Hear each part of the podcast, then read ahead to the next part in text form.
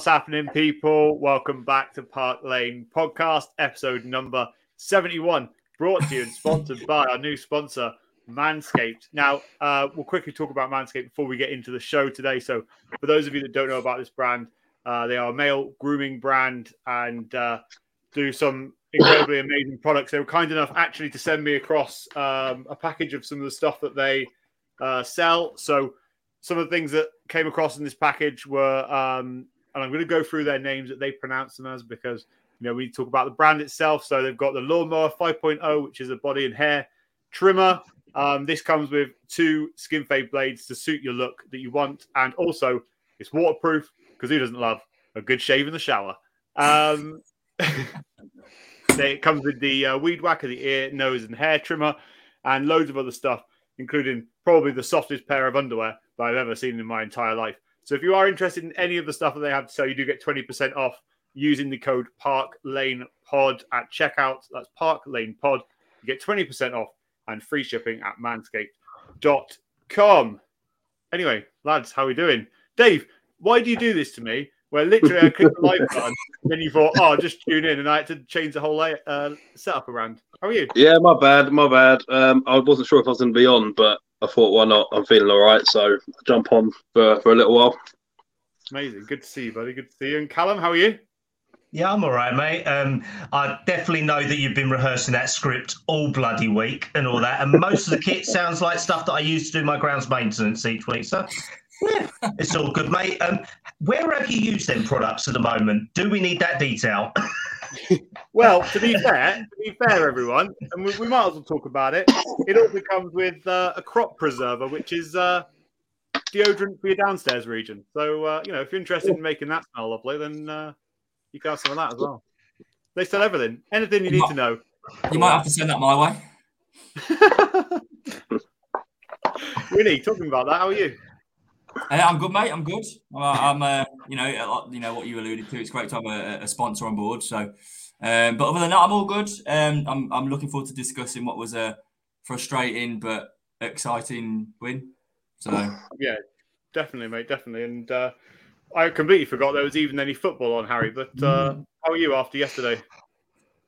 Yeah, very good, thank you. Um, yeah, all good. It's nice to be back uh, and talking about a Tottenham win, so can't complain. Amazing. Let's go through that then. Um, we'll come back to you, Dave, and talk about the lineups because Sarr, um, straight back from African Cup of Nations, uh, came straight into the starting lineup. Højbjerg went out, um, but Sonny was on the bench after coming back from the Asian Cup. Do you think that was the right call um, to bring those players Yeah. in? Yeah, I think Sarr's had, he had a little bit more rest, didn't he? Um, than Sonny's had. Um, plus Højbjerg's, Power off. Højbjerg's absolute. Oh, who's kidding me? Who's on, bat- who's on battery mode? It's the um the, the speaker. I use the speaker to prop up my phone. Um, but no, um, yeah, I'd, I'd rather get Sarr straight back in because Højbjerg's wank, and um, he's been trashed the last few weeks. I don't care what anybody says. He he completely slows down our method of play, um, the way we want to play. He gets the ball and passes it five yards backwards or five yards to the side. He then gets the ball back again, then passes it five yards backwards and passes it to the side.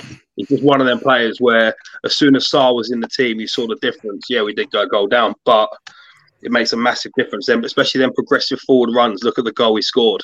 You know that comes from him bursting through from centre midfield. That's a run Højbjerg. He might make, but he don't have the legs to get there and do the same power with the same power and, and um, intensity that, that Sarr had. Yeah, definitely. Is just an unbelievable addition um, to this team. Uh, to be honest with you, right now, when we have a fully fit midfield, I, I'm struggling to know who I pick in that midfield, but we will talk about that in a bit. Um, let's go through really quickly before we carry on to a few people in the chat because, uh, as always, Jay has been uh, in since uh, 6.17 this evening, so 45 minutes before we even start. Uh, he said, What a win. We were poor first half, but then we looked better second half from watching the highlights. We had to fight to just get the win, which is the attitude. Um, Thomas is also in saying, Evening, guys. Um, Johnny D. Um, hello, Jay, and the lucky as panel. I should read these before I read them out, to be honest. Um, Jay also said, Congrats on the sponsors. Thank you very much.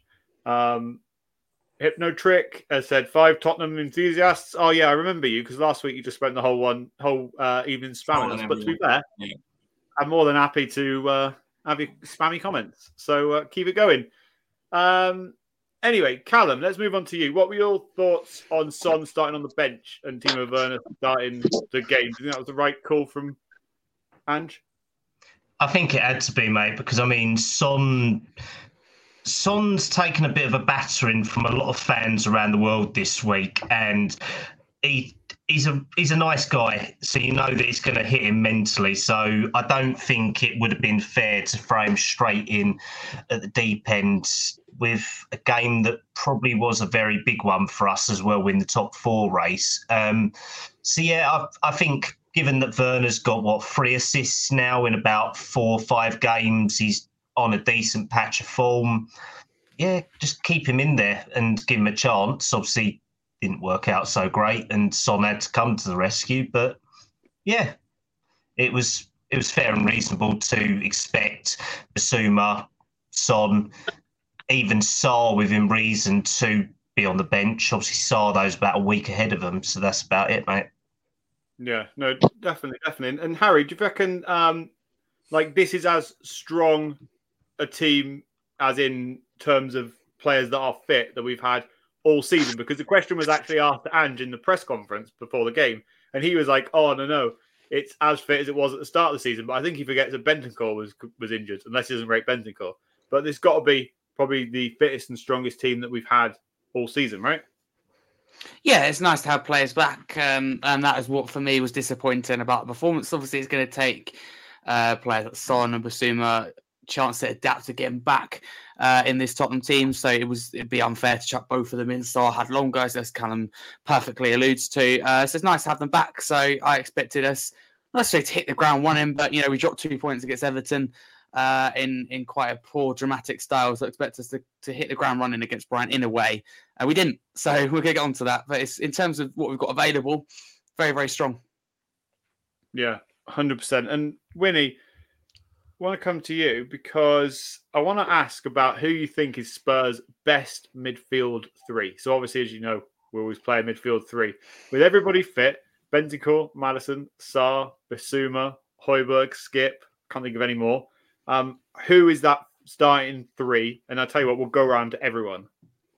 If we're if we if we're talking about just in general, because I know I mean, uh, the, the, the problem is if we're talking about form, um, I'm going to have to exclude Bentancur from it because he has been absolute trash the last couple of weeks, which has shocked Yeah, me. It's really, really shocked me. But if I'm putting form aside and I'm going for our best three talented midfielders, for me, I am going um, Sarr, I'm going for Bentancur, and I'm going for Madders. But if we're going on form, I mean, it's difficult to say form because there's guys returning from the African Cup of Nations. Um, but I'm, I'd maybe be tempted the next game to drop Bentancur for a game and put Bissouma in there and go Bissouma, Sarr, Madders. But um, I think on, on on just general ability for me, it's definitely Sarr, Bentancur, and Madders all day. Yeah, Callum, what would you say? Would you agree to that? Yeah, um, I wouldn't fully agree. I'd say probably Bissouma, Bents, Madders would be my strongest one based on just how they are in terms of progress. But Sarr, for me, I would say still probably takes it at present time because I think Bentancur looked really not good since he's come back from fitness. And I don't think he will be good until 2024 2025 season. So if it was to go just purely on how it is now, Suma, Sarr, Maddison for me. Yeah, I. It's so difficult, isn't it? Because I agreed with Winnie. I was like, yeah, it's got to be Bentancur, Sarr, Maddison. But then when you mention, like, you know, in, in reality, it's probably Maddison, Bentancur, Bissouma. But then if you look at form, it's probably going to, I would say against Wolves, it should be Bissouma, um, Sarr, Maddison. Oh my God, it's so confusing, isn't it? Like the amount of combinations that there are is, is unbelievable. And to think of those names that, you know, you can um, you can have in there, it's it's crazy to think. Dave, do you is there one that you prefer out of that three? Uh, as long as Højbjerg's nowhere near the team, mate, I couldn't care less. I think they're, I think they're, I think they're all unbelievable. I think you can rotate the four, um, you know, in, including Madders in that. You know, Um, I think Bissouma, when he is on form, he suits our style of play to a T. That quick progression, that getting the ball, the quick turn, knocking the ball away, etc. That kind of stuff. I think with Bentancur, you we got to be a little bit kind because he has just come back from that injury. It's not a good one. Not many players are the same after they come back, and it does sometimes take a bit of time to to really find his feet again. So right now, for me, um, in order, it would be Bissouma, Madders, Sarr, Bentancur on the bench, skipping the reserves, and Højbjerg in the bin. oh, I've missed you, Dave. I've missed you. would you say that? Would you say that Sarr is now undroppable in this side? Yes, I, I, I generally think so. Three. Yeah, my mid th- at the moment, Sarr he has to be in there over form. Yeah, we we talk going forward. Yes, I think rotation with him is important and gradually kind of being almost introduced, if you like, and and not maybe overplayed. But right now, for me, Sarr has to be in that three. He brings a lot of energy, uh, very dynamic, and he has, has to be in that midfield. And so does Maddison as well. Uh, and, and Bentancur would be my other one. But again, if it's based on form, then Bentancur doesn't get in. But overall, I think the quality and the caliber of player uh, Bentancur has, he can unlock defenses, and he for me has to be in there. Uh, and I think we have a lot of depth in that midfield area. We've got a lot of options to turn to that can change the game, either holding on or trying to change the game. Bissouma, I absolutely love, and as Dave says, um, first thing I've agreed with you tonight, Dave. Uh, sorry about that, but I think he, he suits the system to a T, uh, as usual. I do think he suits the system to a T. Um, I think some of us are guilty of forgetting that, including myself. Um, but at the end of the day, like if you say to me, like we reach a final, would I play Bissouma? No, because at this moment in time, unless something changes, there's no guarantee that he's going to be on the pitch at the end. And that, that's a shame to sit here and say that. Uh, at the end of the day, he finds himself on the bench for me. No, that's fair what enough. What about Højbjerg? Where's he? Um, being honest with you, coming next, it, it depends on the opponent, Dave, because you're looking, for me, you're looking to change things, you bring your Celsos and Bissoumas on. If you're looking to hold out, I think Højbjerg's very key. I prefer him coming Mate, on. We starting. forgot about the Celso. That's how bad it is. yeah. so, probably Højbjerg's after Bissouma, then you have the Celso and Skip for me because I think Højbjerg uh, can play the pass, can dictate play, and most importantly, can hold on. I agree. I don't like him starting. It annoys me when he starts because you know you want to win a game, and Højbjerg isn't the play. You want to win a game, but when you want to hold on, I would bring him on. All jokes aside. Did we do that against Everton? Just out of interest. Well, he was one of many players that came on, Dave.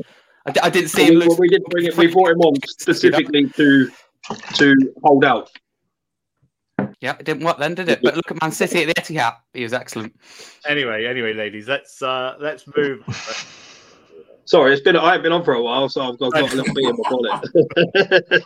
I know you do, yeah. Um, there's quite a few people in the chat, so get you know comments in the chat, get um, questions coming to us, uh, anything that you want to talk about. Can I just quickly say something to Johnny? Uh, two secs. Uh, let us know. Um, don't forget to also subscribe to the channel if you're new. Make sure you hit the like button as well, and uh, go check out our sponsor, Manscaped at manscaped.com. Um, Yes, Harry. What would you like to say to Johnny? I just wanted to say to Johnny. I remember after because uh, I just see you in the chat there. After you beat Luton uh, four uh, three at the Deaf, you came in here, and when I questioned whether it was luck or not, you told me that it was class, and that's why you're going to win the league. You keep going. Yeah, the first thing you said today is our wins based on luck. So, where's the consistency? I'll, I'll leave that with you, Johnny. Weird, weirdly, you got you asked Harry. what you saying, Dave? Yeah, Harry, need, Harry needs to drop the mic after that because he's spot yeah. on. right, so let's get into the game then, um, because it was a dramatic two-one win um, over Brighton. Dave, early on, we seem to again mess about on the ball too early. I don't know why. Right, Brighton are a, side who play the exact way that we play, but right at this moment in time, they play the progression and the transition of, of the ball ten times better than we do. They're quick, they pass the ball well, and they pounce on us when they needed to. Danny Welbeck, what Danny Welbeck has eaten over the last like five years, I have no idea because he looks. But I think he looks better than he's ever looked before. And uh, yeah. he pulled that great save from Vicario one minute into the game. Do you know what? Do you know what I think it is? And you are right. Brighton do play it better. It was a bit of a basketball game yesterday because both teams want to do that.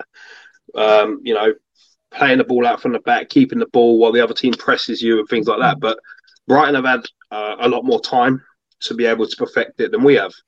You know, this is our first season playing that style of football. We've gone from Conte ball, and Mourinho ball, where we have 18 men and the groundsman parked in front of the goal.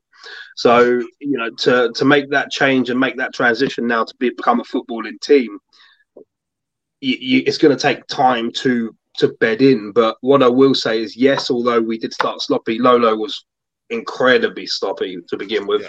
You know, it's his fault for the goal, obviously, his fault for a couple of chances, but we stuck to it. And this is one thing we do now. We don't panic. We stick to that same plan with that same style. And you can't argue, but that same style got us the winner in the 96th yeah. minute. 100%. So, you know, what, what I will say is, yeah, it's frustrating to watch at times. But when you're playing against a team like Brighton, who we know are dangerous, we know the hell they're going to play. We know they're going to play quick, quick football, quick attacking possession based football, which is what we want to play, which is what we're building to play. Um, I thought we actually competed them really, really well. It was end to end stuff. It was a great game to watch. Um, you know, it was it was fascinating, and it could have been four or five all at the end of the day. You know, if it weren't for both keepers, really, Steele made a couple of very good saves. Same as Vic made a couple of very good saves. Um, but you are right about Danny Welbeck. Yeah, I don't know what he's doing, but he needs to be drug tested or something because he's turned into an unbelievable player over the last couple of years. He's even his pace. His pace yeah. yesterday was ridiculous. I don't remember ever being that quick. Mm. No.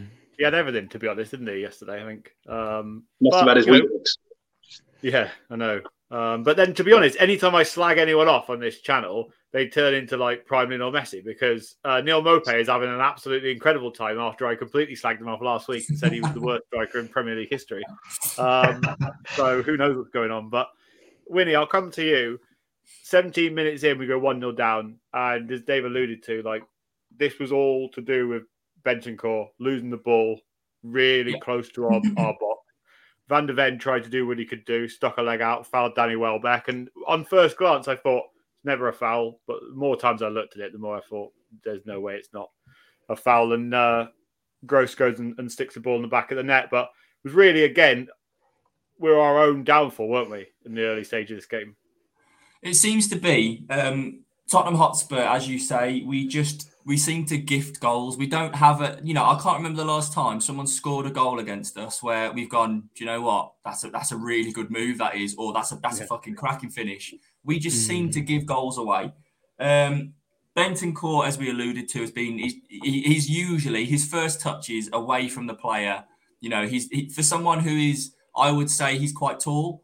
Um, his feet and his, you know, his center of gravity is incredible for someone that size. And his first touch is normally one and away from the player, but he's just been so sluggish. It looks though it looks as though like you know he may be up to fitness, but I don't think his brain is there just yet because he's not doing the things that he usually does. Although I did see a spark of it, I must say, in the second half where he made this ridiculous little bit of skill, broke away from a player and played a ball out. Um, so, but yeah, he got caught on the ball. Uh, but I, am I'm, I'm uh, maybe it's me uh, being with, with my bias head on. I don't think it's a penalty. I think that's the softest penalty I've ever seen in my life. And again, that's he just my. You what? Sorry. He doesn't get the ball. He doesn't get the ball, but did he get a lot of the man? I don't think so. I, I, I my, my, my opinion and the, the issue I have is, I think it was, uh, you know, like you say, it was a lazy leg as such, even though it was early on in the game from Van der Ven. But I think all he's done is he's come down on Welbeck's foot. Now, I don't think stamping on someone's foot is a foul or a penalty. But again, that is just my opinion. But either way, we we you know victim of our own downfall, as you say. We tried to play out from the back, and we, we won't we won't ever change. So we need to get used to it because we're going to be conceding a hell of a lot more goals like this in the future. But I don't want us to change. I don't want us to change from it because this is our style of football, and eventually we're going to perfect it. And when we do, it will be very, you know, it'll be very difficult for teams to press us because we will beat the press. But yeah, it was, it was, it was. I, have got to say to that comment, I don't know if that's you, Winnie, or to me, but I don't want to change the way we play. Like I, I said initially, you know, you have to you have to give credit because we carried on playing the way we played, which eventually got us to winning goal. Um, and in terms of the softest softest penalty, that wasn't even the softest penalty given yesterday. The softest penalty given yesterday was in the Luton game with that dodgy handball. yeah, that's true. Did you did you think it was a penalty though, Dave? Did you think it was a penalty on Welbeck? Uh, I, I, think in the, in this age it's a penalty hundred percent. Right. Yeah. I think if you went back five years, it's not given because it's not it's not enough. Um, in the old days, you're told to get up and carry on, but in this yeah, day and age, contact, contact, contact is penalty. Yeah. Simple as that. But do you not think? Well, okay, if we're talking about penalties, Dave, what do you think about the Nottingham Forest non-penalty? Oh, okay, yeah, that's Stonewall. that's like, like I said to you, I, I, I think there's, you know, and I, I've had this argument about VAR and I've had this argument about referees before. There was a time when we had the best referees in the world. You know, we had the, the unbelievable referees and everyone was envious of it. Why we've decided to get VAR, like every other country, but do it our own way, is the weirdest thing ever. Because VAR in different countries, I don't know if I watch quite a lot of Spanish football, it's so much quicker. They make decisions. I think there was a game the other day where it took three minutes, but that's the longest it's taken ever. Their decisions are like bam, one look at the screen, penalty. You know, they're, they're, they're not looking at a screen, watching 20 replays from 14 different angles to try and figure out whether it's a penalty or not. You know, so I, I just think that the standard of refereeing, the standard of VAR in this country is, is a joke. The penalties that get given and the rules that the referees have to ad- adhere to in terms of handball in the box is a joke.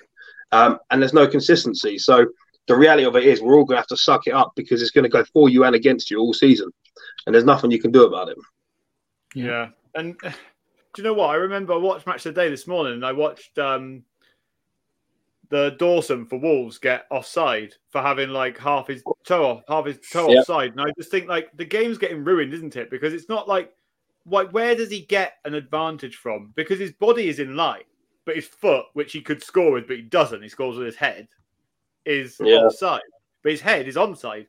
So that's a part. It's, it's just mental. Like, and they all they try and do, as you say, is just pick apart like goals to try and find a way to rule it out or to get involved. I mean, Harry, you've been to a few games, right, lately.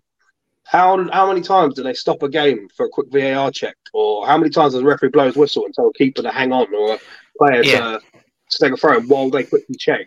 You know, it's it's beyond the joke. It's too long. It's you know we're getting ten minutes stoppage time because of it and stuff like that, which is bonkers.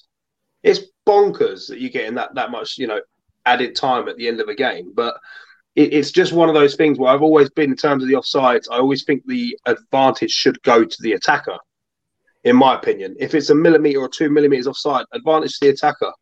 Simple as that, because the defender's not doing his job Mm. properly. Yeah. Yeah. Yeah, interesting. H, I know we're going to release a video actually on TikTok um, after this on your thoughts on blue cards. um, I'm not going to go. I'm not going to go around everyone because we could break Streamyard with how annoyed people might get. But I just kind of want to Yeah. get like your brief thought before we release that video um, after the show on that because the one part of it that I and, I and I'm not for the idea, right? But one of the things that I am for is the to stop players from um abusing or shouting at referees or other officials, right? Which we still see time and time and time again. We still see managers outside of their technical areas when they shouldn't be. We still see all of these things that they shouldn't people shouldn't do that they aren't punished for. And something like that, dissent and having a time off the pitch could be a reason for that, right? I don't watch a lot of rugby, but what I do know about rugby is how polite they are to the officials and how polite they are to to everybody, and that's a much more contact sport. What are your thoughts on blue cards? Wow, where do I start? Firstly, you're right with what you say in terms of what we're seeing at the moment and what needs to change, but the blue card isn't going to change that. Fourth official, what's his job if, if he can't keep two, two managers inside a technical area? So that that's one one problem for me. Uh, two, okay, you're going to book Dalot twice at Anfield for for complaining dissent, as you call it.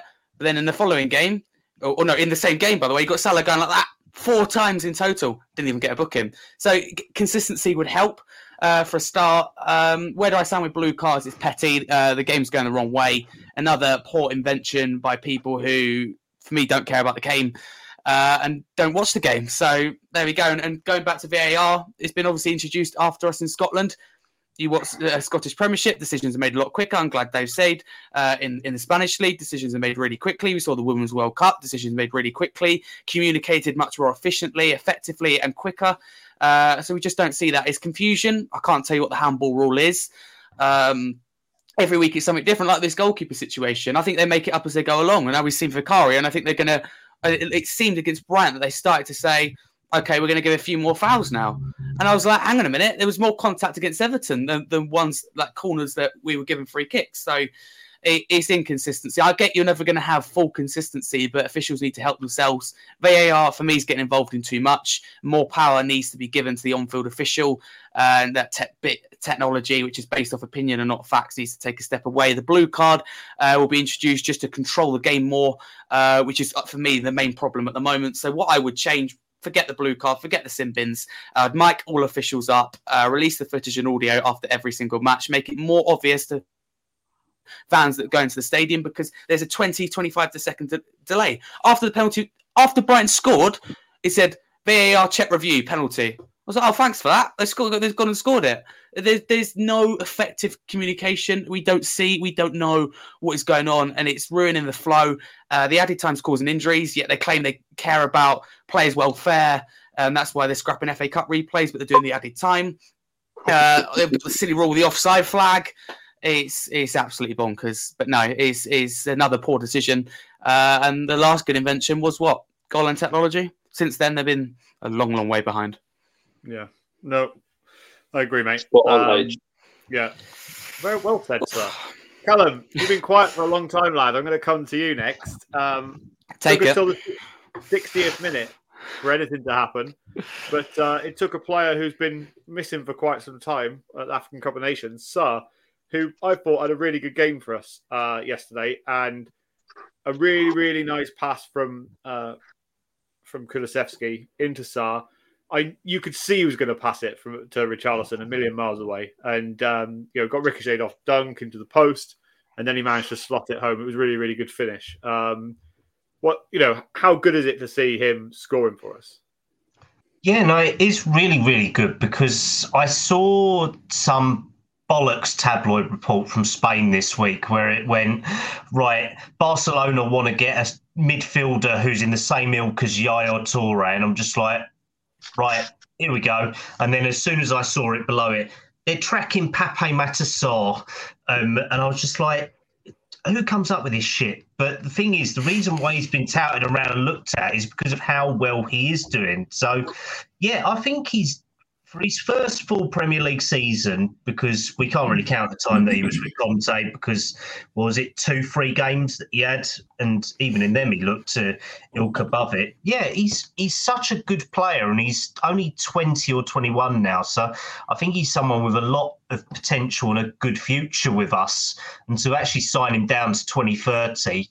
I know a lot of players don't really hold on to their contracts unless you're Chelsea players because you're uh, stuck on huge wages and you're not going to want to go anywhere. Um, to actually get that, it's building a team around this young core. And with him, yeah, I know he tried to square it to Richarlison, but thank you, Lewis Dunk, who probably has been one of the best centre backs in the league this year for Brighton um, and other teams that to actually pick up on the rebound, it shows that he's actually got some common sense as a player as well, and not just going to be headless or try and hit into Row Z like Højbjerg did yesterday when he took a shot. um, but he, he's a really interesting player. When you look at Sarr, he he actually knows where to pick a pass to, but also knows how to make them runs. It looks like whereas Ange was playing him more deeper earlier in the season, now he's sort of making late runs into the box to try and pick up uh, either an assist, a goal, or get involved in build-up play as well, which is really interesting. And yeah, I think for Kulu to actually trust him to pick him out in that position is pretty good as well because Kulusevski was dog shit yesterday. He did about as much as fuck all, to be honest, as well. What an in-depth and uh, you know very broad analysis of Kulusevski's game there. Um, but no, I, I agree, and, and it's nice to see. And do you know what? This is a point to Spurs Twitter people. Um, we need to see more of Sarr on the socials because the bits I have seen of him, I think he's brilliant. He's always happy, he's always smiling. Him and Sonny are like two best pals. And oh my god, have you seen some of the clobber that he puts on? Jesus Christ, man. Yeah. He's got some awful, awful clobber. Um, Winnie, I want to come to you because a minute later, as soon as we scored, Ange made some subs. And, you know, I want to come to you about this because we've been critical of Ange's subs recently on this channel and, you know, the kind of subs that he's making in games. But he brought off Werner, put on Son, took off Bentancur, put on Bissouma, and took off Kulusevski and brought on Johnson. And it made all the difference, didn't it?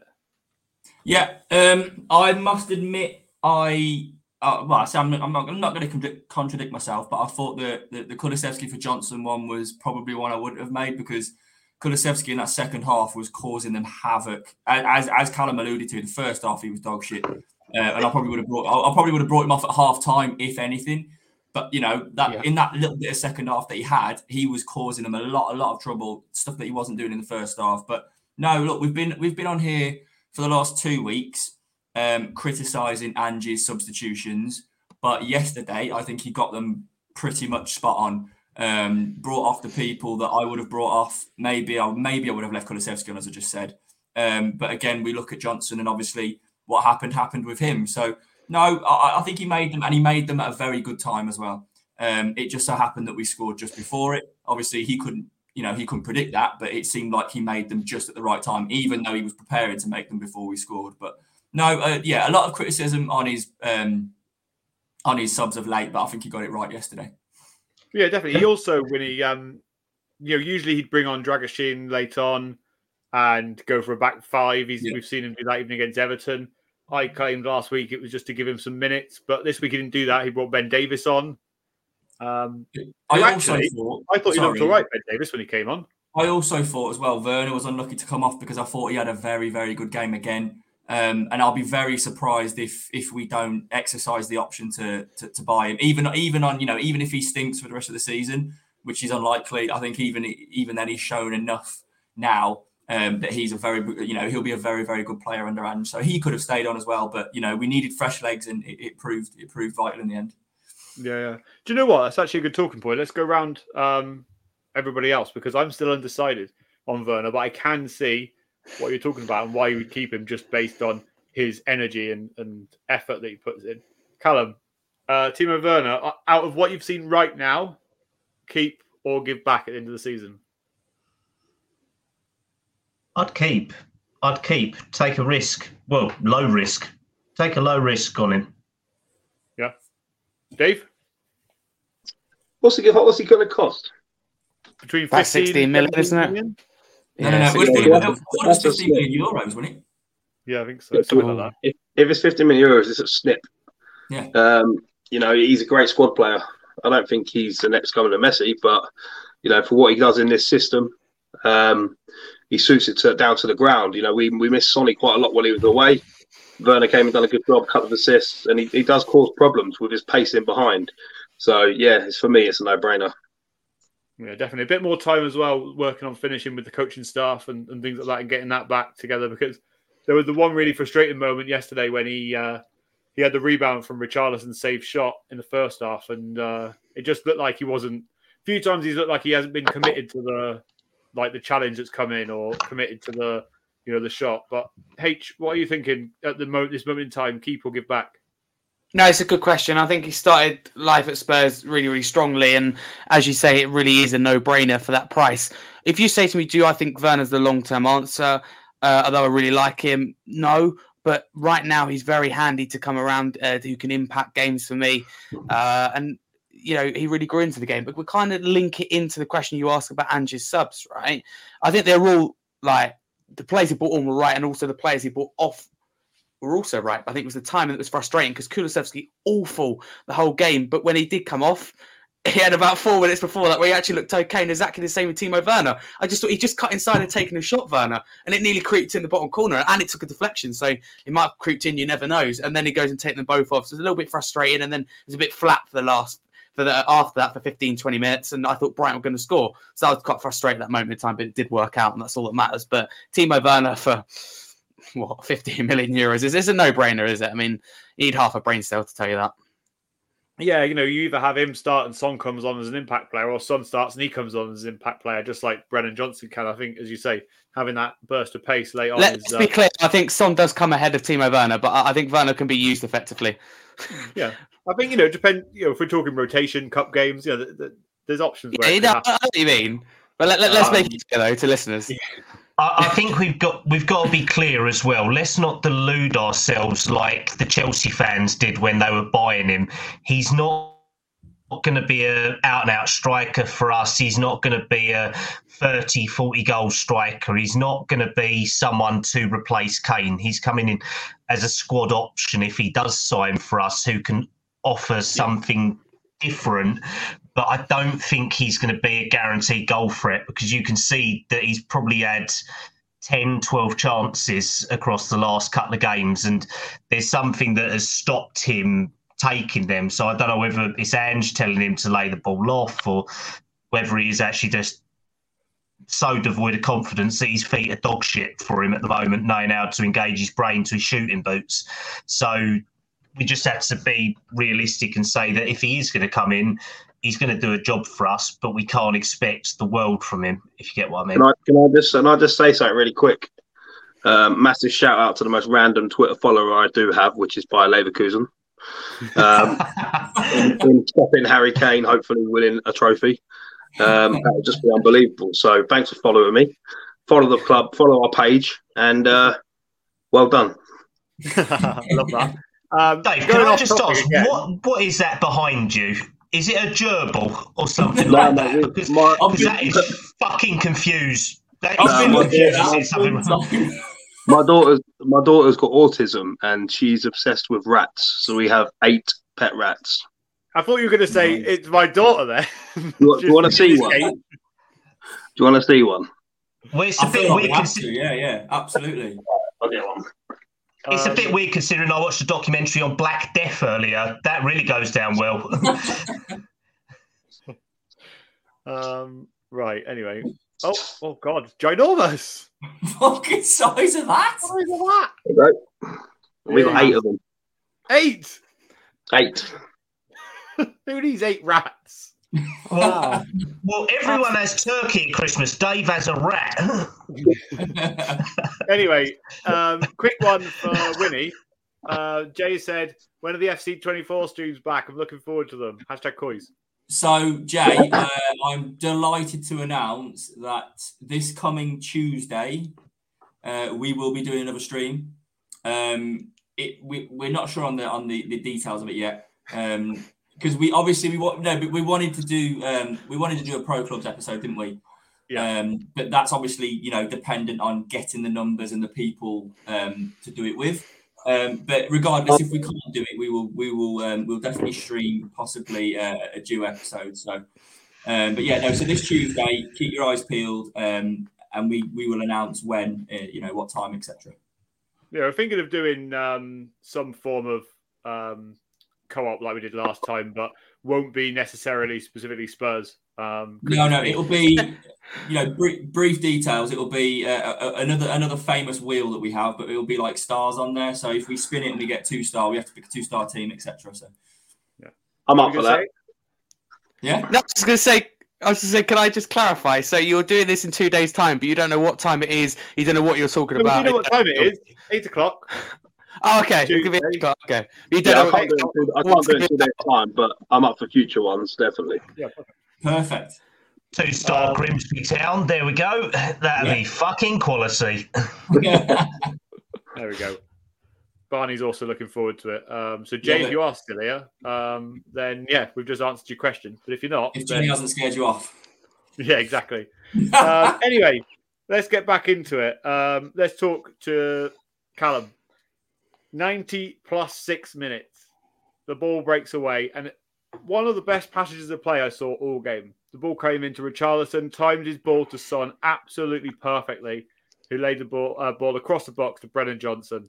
And uh, I went absolutely spare, not only because I got a correct score in the game, but um, you know, it just shows that this team like never ever dies. This team never knows when to give up. And like, tell me if any of you saw this uh, this type of performance last season, you'd have thought you were dreaming because you'd have never have seen a team keep fighting until the last minute under Antonio Conte, and just shows what um, Ange is doing to this club. Hmm. Yeah, I mean, I have to be honest. I'd switched the game off by about eighty minutes, so I had to go back and re-watch it on I Spurs Play gave the today. worst. Yeah, but, but I I I rewatched watched it. it And, well, yeah, Dave, you were sitting with a rat on your lap, mate, so you was all right. eight, mate, eight. company. Fucking rat catcher, Jesus Christ. Um, but yeah, it was so it was probably the best piece of play in the game because we didn't have anything else going for us at that point. But it's that do or die attitude where we did well to come back into the game and actually win it because at the end of the day we got stung by it last week against Everton. So to actually see Richarlison make the pass in Son and then Son play a beautiful ball across to Johnson was really good. But I I think probably me and about a couple of other thousand Spurs fans were looking at it thinking this is going in row freaking Z. This is just going up into the stands. We're not getting it here. And then to actually see it go in was really good. And then uh, was it Dunk who nearly headbutted the post or something like that afterwards as well, whilst um, they was all celebrating, which I found quite entertaining as well. But it it does show that the mentality has shifted because there's been a couple of games like that. Obviously, Sheffield United at Spurs. There's been the Liverpool game as well. Um, so yeah, we, it's do or die, do or die. But it did feel like we was going for another poxy one one all draw where we was just going to end up sitting there. So for us to actually do it, really positive, and it means that Johnson's actually growing in confidence as well because he's popped up with two big goals in the last three weeks, which is really it's a good. Big moment as well, isn't it? You know, last minute of the game, you have to get that touch perfect, and uh, you know, as you say, either it goes over the bar, or it goes into the roof of the net. But Harry, I want to come to you because you know a man who uh, goes to many a game at the Spurs Stadium. I want to talk to you about some of the uh, annoyance that I've seen on social media recently. That annoyance includes such things as light shows before games. But yesterday, there was a lovely young man called Declan McKenna who played at half time. Now, you don't have to have watched him or anything like that, but someone who goes to games quite a lot, and like this is like a talented musician who supports Spurs and is allowed to perform at half time. I've seen people call it this is not American football, it's not the Super Bowl. Like have a day off, lads. Like Spurs are trying to make the day and the and the whole game more enjoyable for everybody. It's not all about drinking 20 pints of beer and taking your shirt off and falling down Yeah. the stairs on the way to the game. Like that's part of it.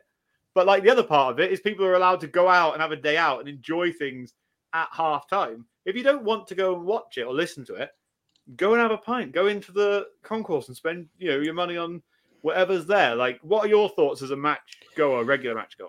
Yeah, well, I loved it. And firstly, I think some fans are idiots. They really are because listen, they sit here and go, the club are doing nothing to improve the atmosphere. That we have these things like the light shows. Uh, they produce flags when we, you know, we play Manchester City, or they they allow uh, Declan to perform at halftime like he did. Then we get told that we're cheesy. The trumpet was another one. We get accused of all these kind of things. So that's hypocrisy. It's its finest. Uh, it, it, it reminds me when we get told, oh, we don't we don't splash the cash like City and Chelsea do. Uh, we get the new stadium, or we we bring the likes of Pink and hopefully Adele in the future to the Tottenham Hotspur Stadium, which cr- creates it's a game changer. uh, You know, produces so much revenue. Then they moan about it. I haven't spoken to, to, to one person who's, who's uh, see. I speak to so many people who aren't behind the ownership, and they're all like, "Oh, the stadium's not a great thing." So there, there's a lot of idiots out there, I'm afraid. But I, I think that I didn't know if Declan, I didn't ha- you know know of him until the day before, and knew he was performing. Uh, I thought we'd done a fantastic job. Obviously, wish him all the best, and I will definitely look out for him for the future. But yeah, it's what we want to see. I think should be done more often. I love the light show. I love the trumpet. Um, so the club are doing everything right. They've delivered in the transfer market. They're delivering off the field with FFP. They're delivering for Ange Postecoglou. I think they're delivering for the atmosphere as well. So, and Declan, great performance.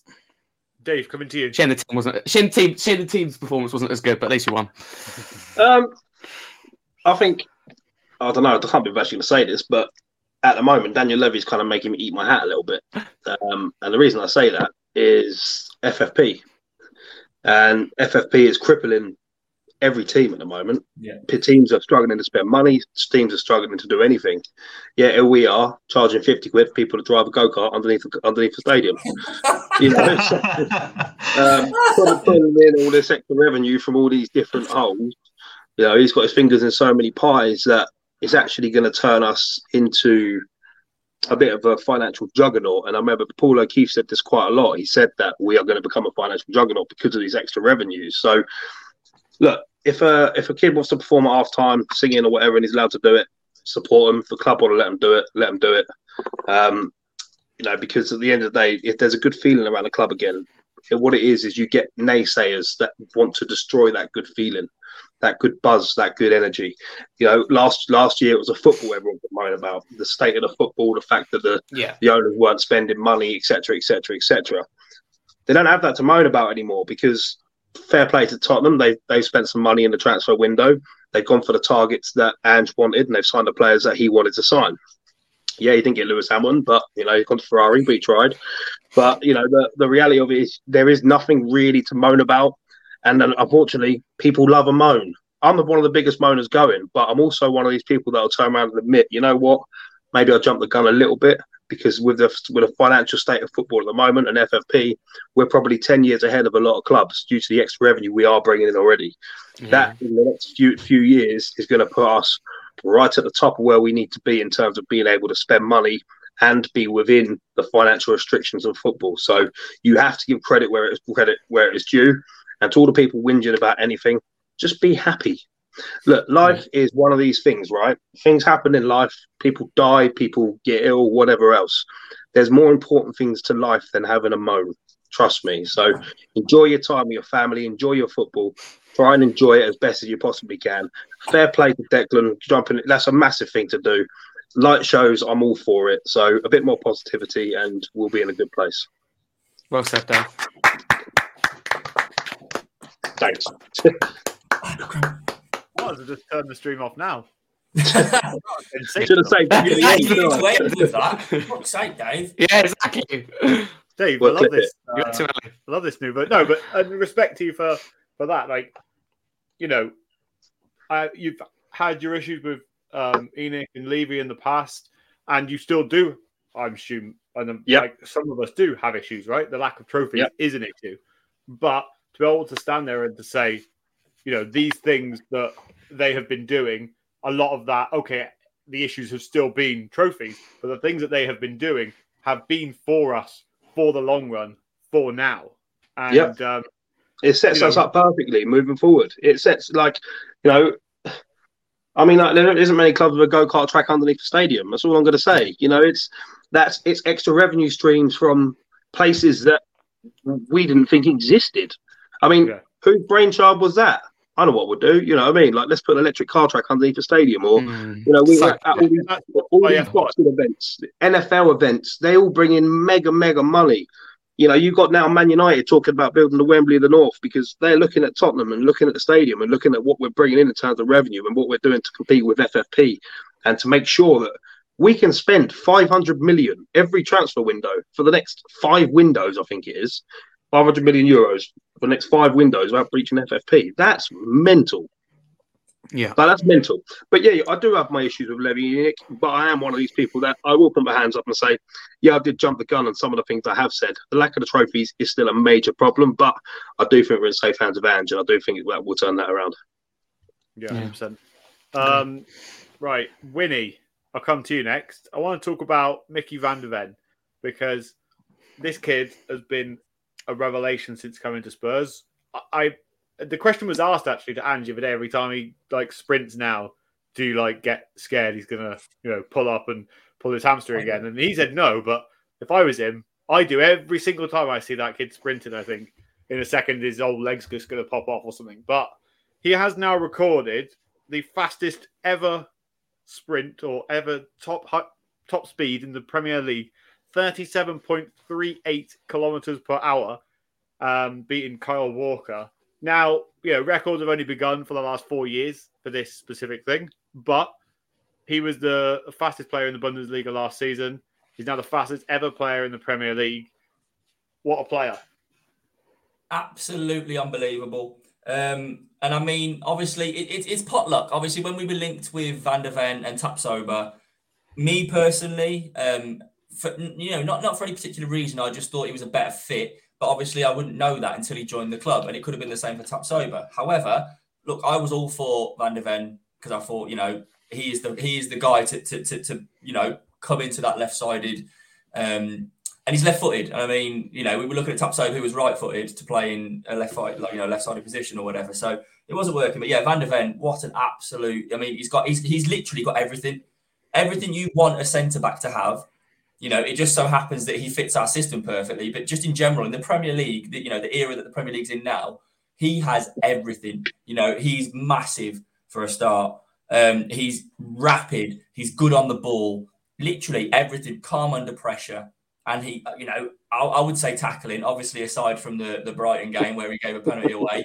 However, you know, I think that was just a lapse in judgment. I think he realised the error as soon as he did it, and he probably he, he, strikes me as a person who probably won't do the same, you know, do the same thing again if given, you know, against Wolves.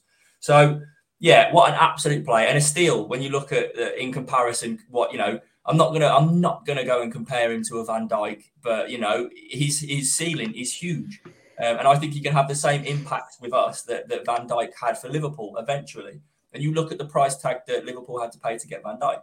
So I think it's an absolute steal. Um, but you know, I, am not going to get too carried away just yet. But so far, he's looking like a perfect partner for Romero. And like I say, I think Romero now he's had his discipline issues this season, not just last season. He has had on this season. But I think the whole, you know, vice captaincy role thing has helped him. But I also think what's helped him is having someone reliable next to him so he knows he doesn't have to go and do these stupid tackles and these stupid runs. And I mean, Romero against Brighton for me, unbelievable. One of the best players on the pitch. His progressive, you know, his balls that he plays through um, through the lines into the midfield is perfect. But I think he he now has the freedom to express himself a bit more, and that is all down to Micky Van de Ven, who has been an absolute revelation. But yeah. I do every time he falls on the floor, or he, I'm absolutely shitting my pants because I think he's going to get injured again. Yeah, I think he should be the next person that's signed up to a, you know, another mega deal to keep him as long as we can. We need to get these young kids staying at Spurs. Anyway, let's move on because we're running out of time tonight. Let's go through uh, the Brighton score predictions. Um, Harry went for 3 1, Callum went for 3 1, Dave went for 3 1, Winnie went for 3 2, and I went for the famous 2 1, which means everybody I didn't need that. I didn't need that this week, Luke. Thanks. Apart from me, who gets three points, which does this to the table. Callum on 14, Harry and Dave on 17, Winnie on 21. But I have just stretched to three points ahead on 24. Um, so makes this week's score predictions even more important. I have written my score prediction down, Winnie. But if you want to do it another way, I can let you say yours first, and I can say mine, or I can say mine first. Up to you. No, feel free. Feel free to do yours. Okay, we'll do that when we get to it. Let's uh, go into the Wolves game then. Hang Harry. on, boys. we I know we're a bit behind, but we're still in it. Come on, don't write us off just yet. It only takes two correct scores. right back there. Yeah. Love it. Um, Sorry, Callum. Callum, you're excluded from this because you're on 14 points. H, talk to me about Wolves. What are you expecting from that game next weekend? Well, expecting nothing but three points because we, we all know that we've got a tough end to the season to come. We've got to go to James's. What's happened to Harry Scarf? Pessimistic Mr. Scarf. Been abducted by aliens, but we've got to go to St James's Park. We've got to go to Villa Park. We've got to go to Stamford Bridge. Got to go to the London Stadium. I know also you see West Ham today, but believe it or not, they turn up for our game. Um, and you know fans leaving at half time over the phone fans can turn up but we've also got to host arsenal uh, Man City at home. So we've got a tough end to the season, being honestly tougher than anyone else. Um, so I said ahead of the Brighton game that our next three games said it on here as well. That I think it has just has to be nine points. If we don't get that, then I seriously don't believe that top four is for us this year. I think it is that big and it makes it so hard for us. We want to be able to get to Villa Park and go, okay, if we get a point, it's not the end of the world. Or okay, we we we draw to Man City at home, it's not the end of the world. We want to be able to to be in that position uh, ideally. So yeah, nothing. No disrespect to Wolves, uh, but I do respect three points. Uh, they've been very good under Gary O'Neill this season. Let's be clear. But Cunha looks like he'll be out after picking up an injury. They're not the same without him. Neto still isn't back to full fitness, uh, and they capitulated against Brentford when Cunha went off. It was a massive shock. Um, so yeah, I, I, just think defensively Wolves will struggle. Craig Dawson just don't think we'll have the legs. It's a type of game where I would start the likes of Brennan Johnson. So I think we can really exploit them, uh, stretch them, uh, and I think there'll be goals in it. So looking forward to it. Amazing. I'll let you uh, wait on your score prediction for a few more minutes. Um, but everybody else, chat, make sure you get your Wolves score prediction in. Johnny, I know that you follow every week. So remind us of what score you gave for the Brighton game and how many points you've got because you keep track somehow for some reason. Um, Callum, what do you think? Do you think that Son will be starting against Wolves? Um, do you think Sarr will continue to dominate in that midfield? Do you think he'll make any other changes apart from Son coming in?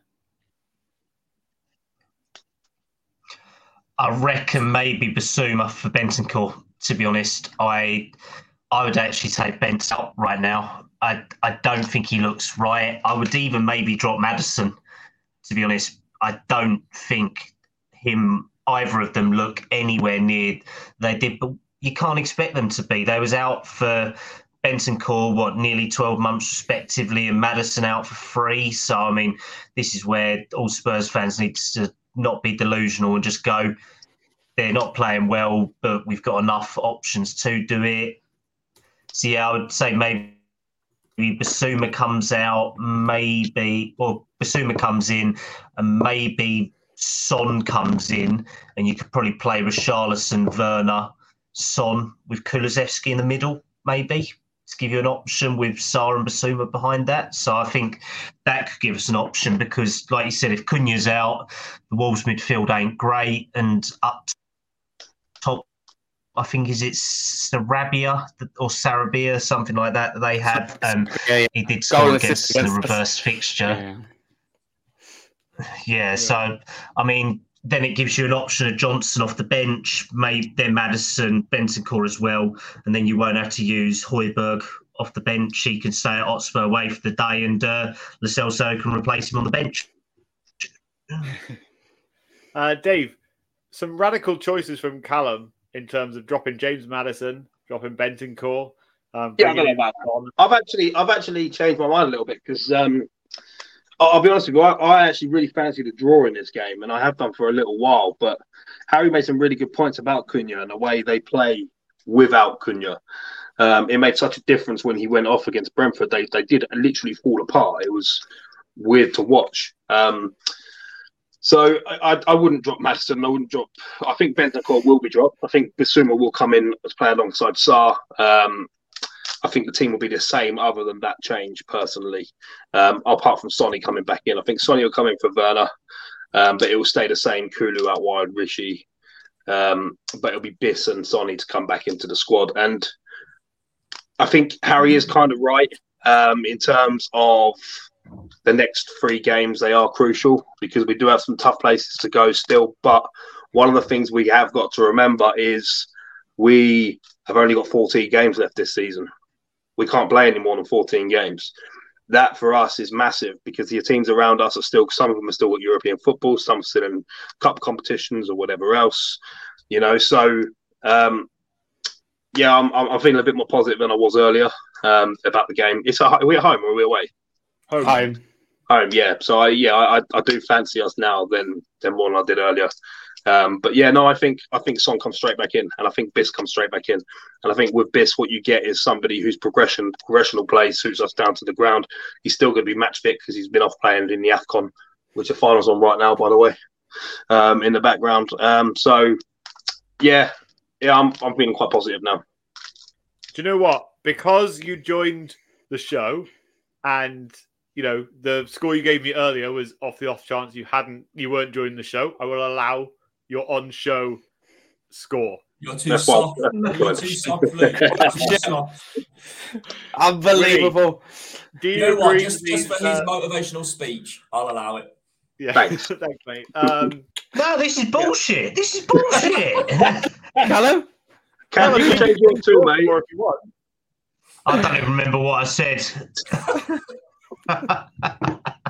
Uh, Winnie, thoughts on Wolves game? Yeah, I'm Um, expecting.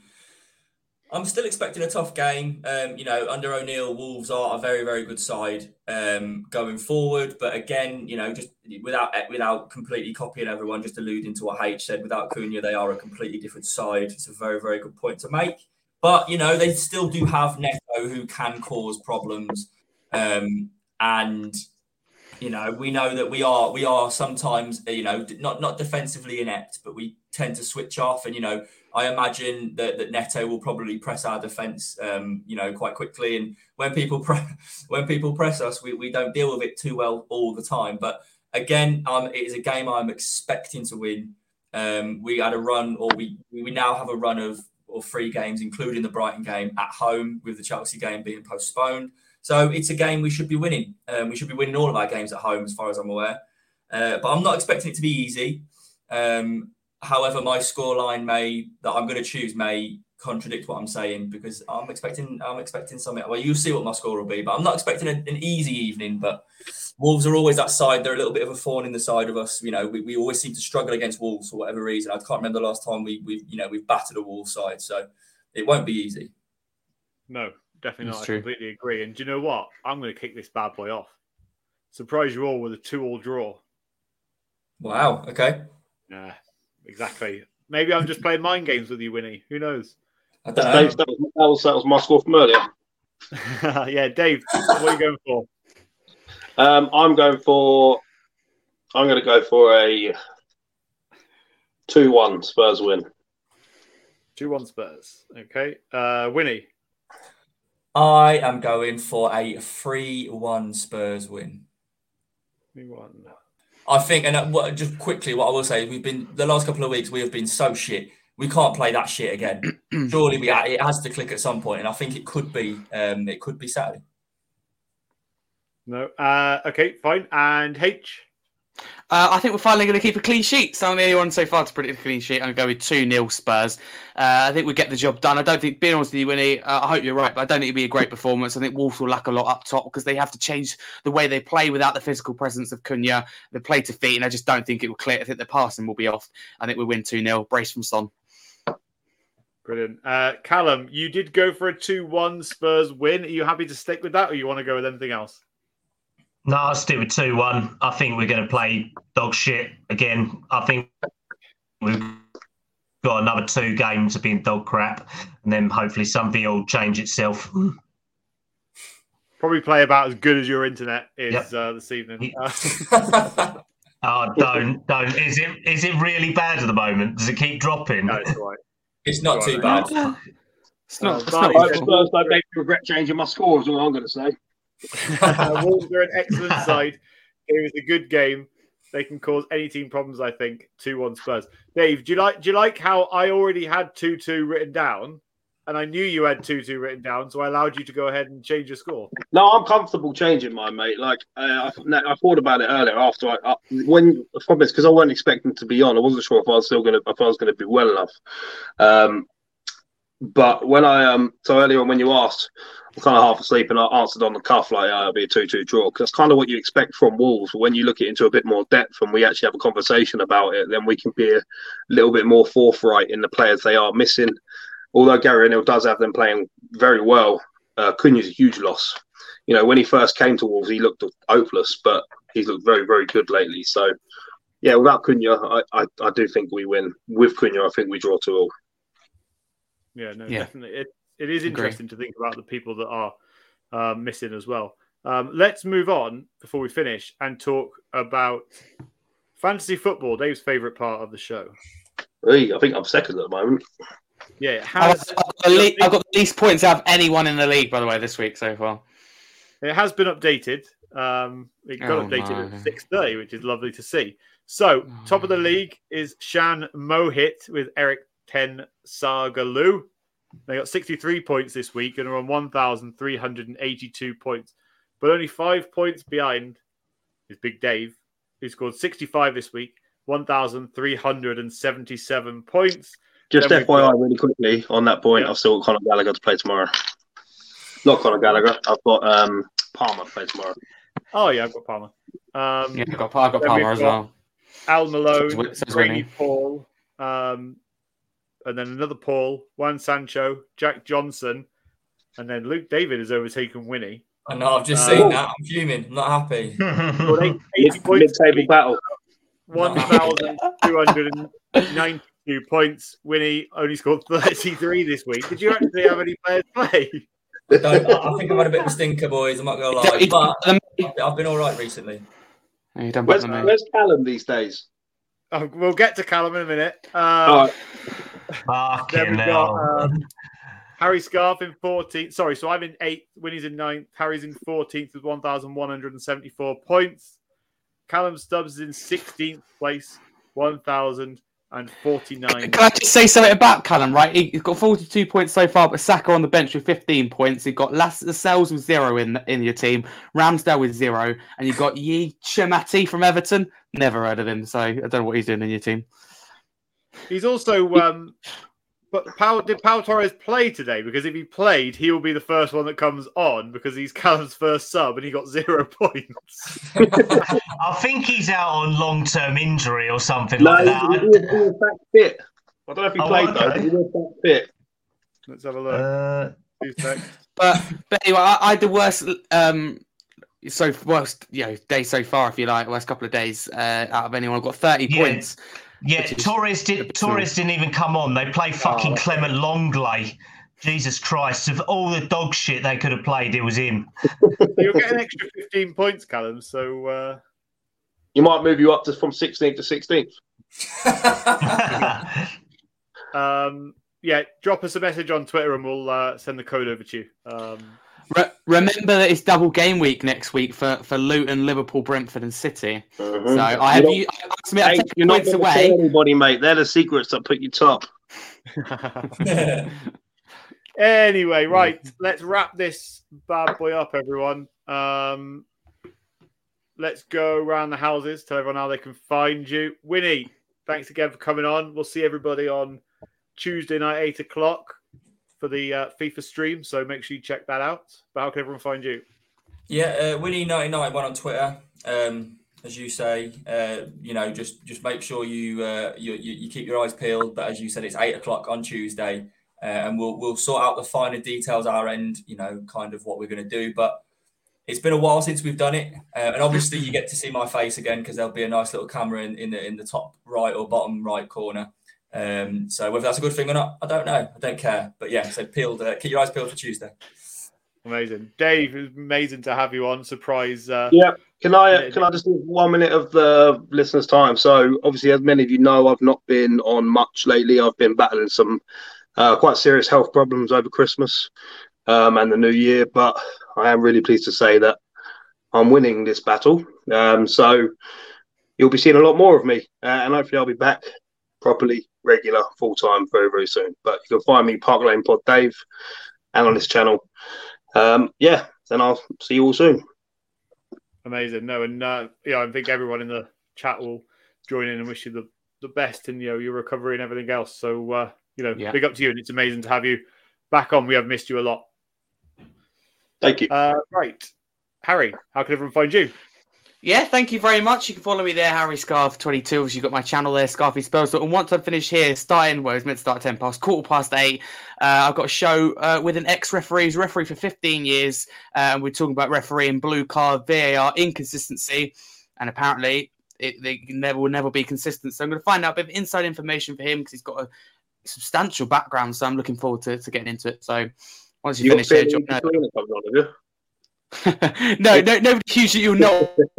Of, but uh, it's very interesting in terms of insightful information. So I'm going to jump now. So thank you very much, guys, and obviously subscribe to Park Lane Podcast. Amazing. Cheers, Thanks. Hank. See you See next mate. time. Oh, and uh, for everybody watching, Harry will be hosting the show next week in my absence, um, as I have some family up uh, to see me. Uh, right, Callum. Last but not least, how can everyone find you?